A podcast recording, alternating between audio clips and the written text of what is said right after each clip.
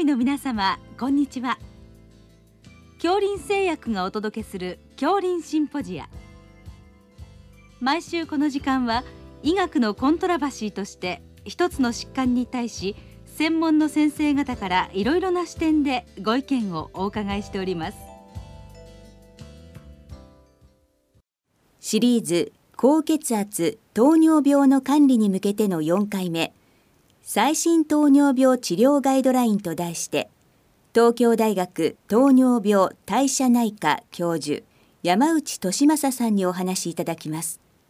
聞き手は慶應義塾大学名誉教授斉藤育夫さんです。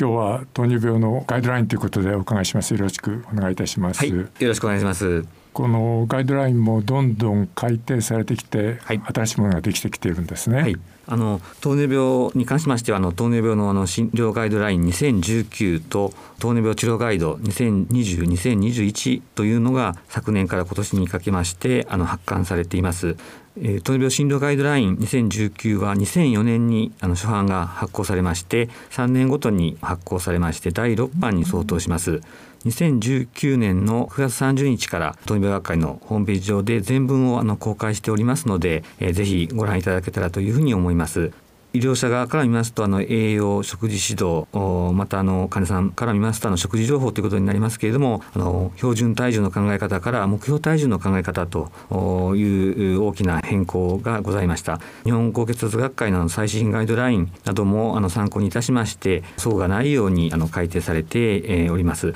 たあの日本人の大規模臨床試験であります JD23 試験に関しましてもあの紹介されています。またあの2020年4月に刊行されました糖尿病治療ガイド2020-2021は1999年が初版でありましてほぼ2年ごとにあの改定されまして約20年にわたって発行されてきました。今回は非常に大きなあの変更点がありまして、え、糖尿病治療の目標の図でありますけれどもこれまであの改定されてこなかったんですけどもこの一丁目一番地とも考えられますこの糖尿病治療の目標の図がまあ変わっております。またあの病態やライフステージに基づいた治療の実例の章が追加されまして分かりやすくあの使いやすくなったことなどを挙げることができます。この治療目標のあの図に関してでありますけれども、えー、これまではあの健康な人と変わらない寿命の確保また QOL の維持ということでありましたけれどもあの最終的な目標健康な人と変わらない人生というふうに置いておりまして、うん、えー、まあ、これはあの豊かな人生100年時代というあの最近の、まあ、国全体の目標ともあの寄り添うような形になっているかと思いますけれどもあのそれを達成する上でもちろんあの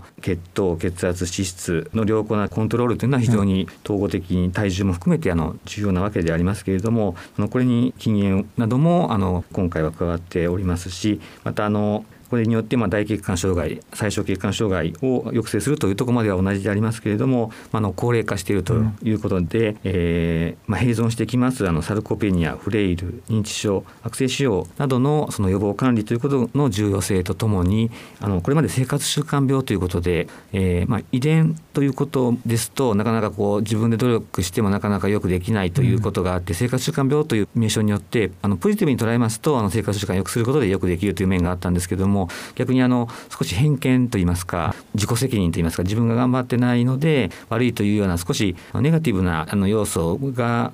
ありまして現在では社会病というような形で、うんうん、あのそのようなまあ偏見を持たないと、うん、まあ、の糖尿病をまあ有される方も同じようにあの十分に治療を受けると、健康な方と同じようにあの人生を歩めるはずであるということで、この、まあ、言われのない偏見となりますようなスティグマを取るとい。うことで、学会やその患者さん団体また行政がこのアドボカシーということでそのようなものを取り届く活動の重要性についてもこの中で記されているところであります。はい、えー、ということですが、えー、さてそれではあのまずその糖尿病の治療の第一歩が体重とかあの総エネルギーということでしょうか、はい、これはいかがでしょうか？はい今回あの先生からご指摘いただきましたようにあのこれまで長らくあの標準体重という考え方があったわけでありますけどもあの今回目標体重ということで、えー、大きなの改定がなされております。ニワトリ病の食事療法の目的というのは全身における良好なの代謝状態を維持することによって合併症を予防しかつ進展を抑制することにあります。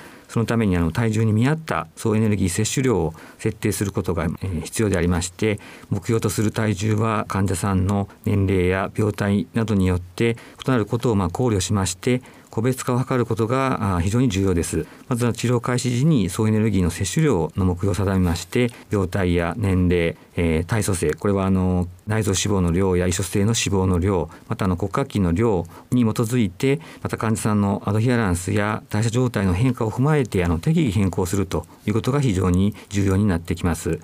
でこの実際の、まあ、決め方でありますけれどもこれはあの年齢やその病態身体活動量などによって、えー、まあ異なるものでありますのであの個別化することがまあ必要で、えー、あるわけでありますけれども初期設定はあくまで目安でありまして実際の指導にあたっては患者さんの体重や血糖コントロールをはじめとしましてさまざまなパラメータを勘案して適宜あの変更していただくということが非常に重要と考えられます。また今後のエビデンスの集積がまあ必要なこともあるわけですけれども、えー、まずはあのこれまでのあの標準体重の場合にはこの総脂肪が最も低い BMI が22ということで、えー、定められてきたわけでありますけれどもこの目標体重のあの目安といたしましてはあこの総脂肪が最も低い BMI が、まあ、エビデンスとしまして年齢によってやはり異なってくると、まあ、一定の幅があるということをまあ考慮しまして65歳未満の場合にはおおよそこれまで通りの BMI22 が最も良いだろうということが言われておるわけでありますけれども65歳以上から74歳まではおおよそ22から25の BMI があ最も良さそうであると。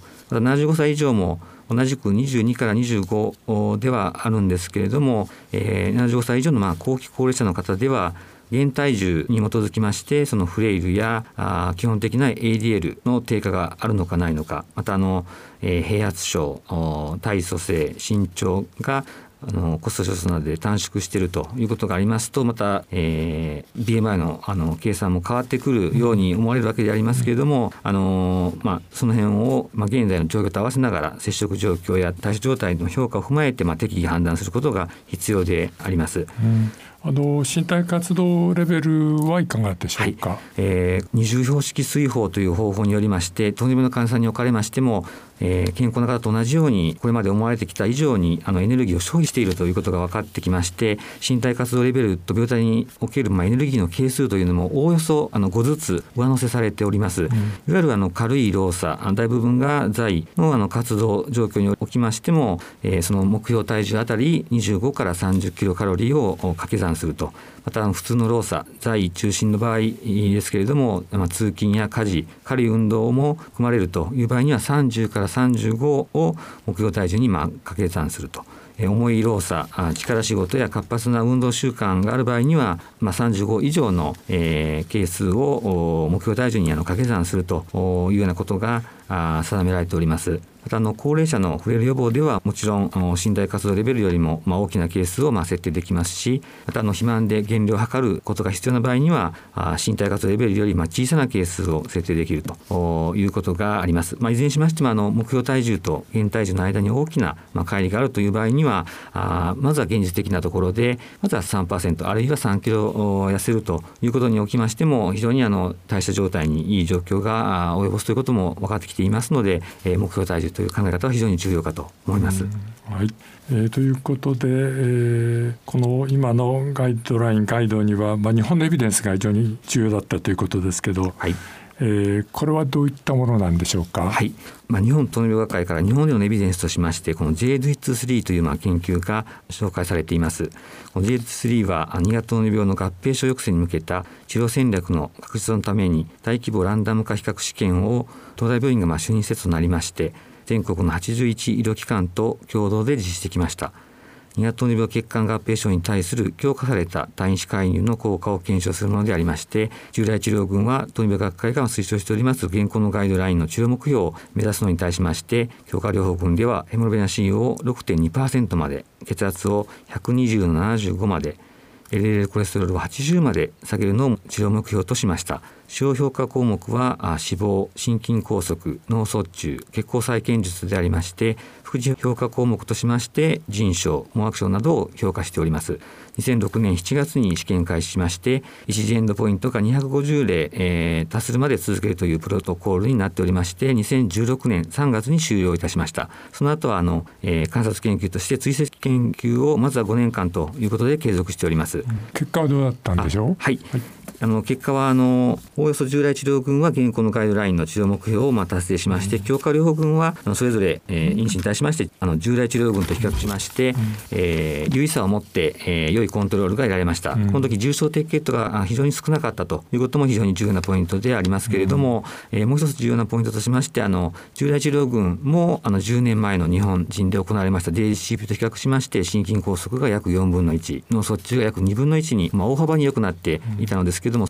従来治療群に対しまして、えー、単一介入の強化された治療が脳血管腎症モノクソイベントを優位にまあ抑制しました、うん、またあの、えー、2500人をあの平均8.5年フォローする試験でありましたけれども末期腎不全から透析に至った方は従来治療群の中に5名だけということでありましてこれは1000万人の日本人の糖尿病患者さんから毎年、えー、1万6000人の方が慢性腎不全から透析導入に至っておられるというものを、まあ、約7分の1にできる、まあ、単純重計算ではありますけれども可能性があるということになりますので標準治療の実践をまずは行うということの重要性もあの含まれているというふうに思います。はいえまあ、こういった素晴らしい結果をもとにして、まあ、新しいガイドラインができてきて、まあ、総合的な管理ということですね。はい、でこれは追跡研究も行われているんですか？そうですね、はい、追跡研究によりましてあの、えー、冠動脈イベントや総死亡に対しましてはあこの試験期間中にはあ、まあ、優位な効果というのが得られなかったんですけどこれまでの欧米での臨床試験から長期的な効果メタボクメモリーがまあ期待されますのでこれが日本人でもあるのかどうかというのは非常に大事なポイントでありまして、まあ、の現在観察研究を続けております。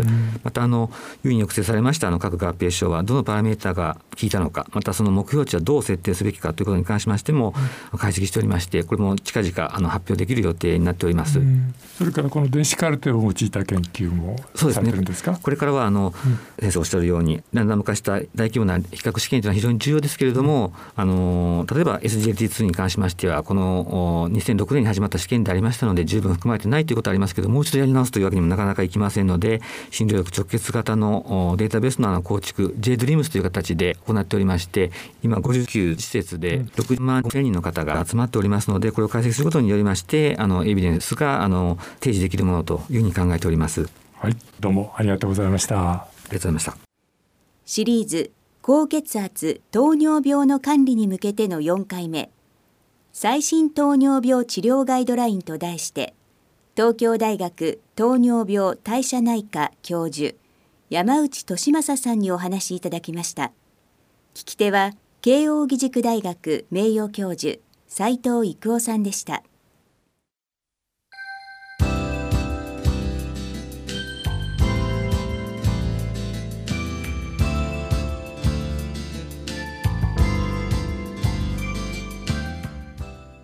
それでは恐林製薬がお送りしました恐林シンポジア。来週をどうぞお楽しみに。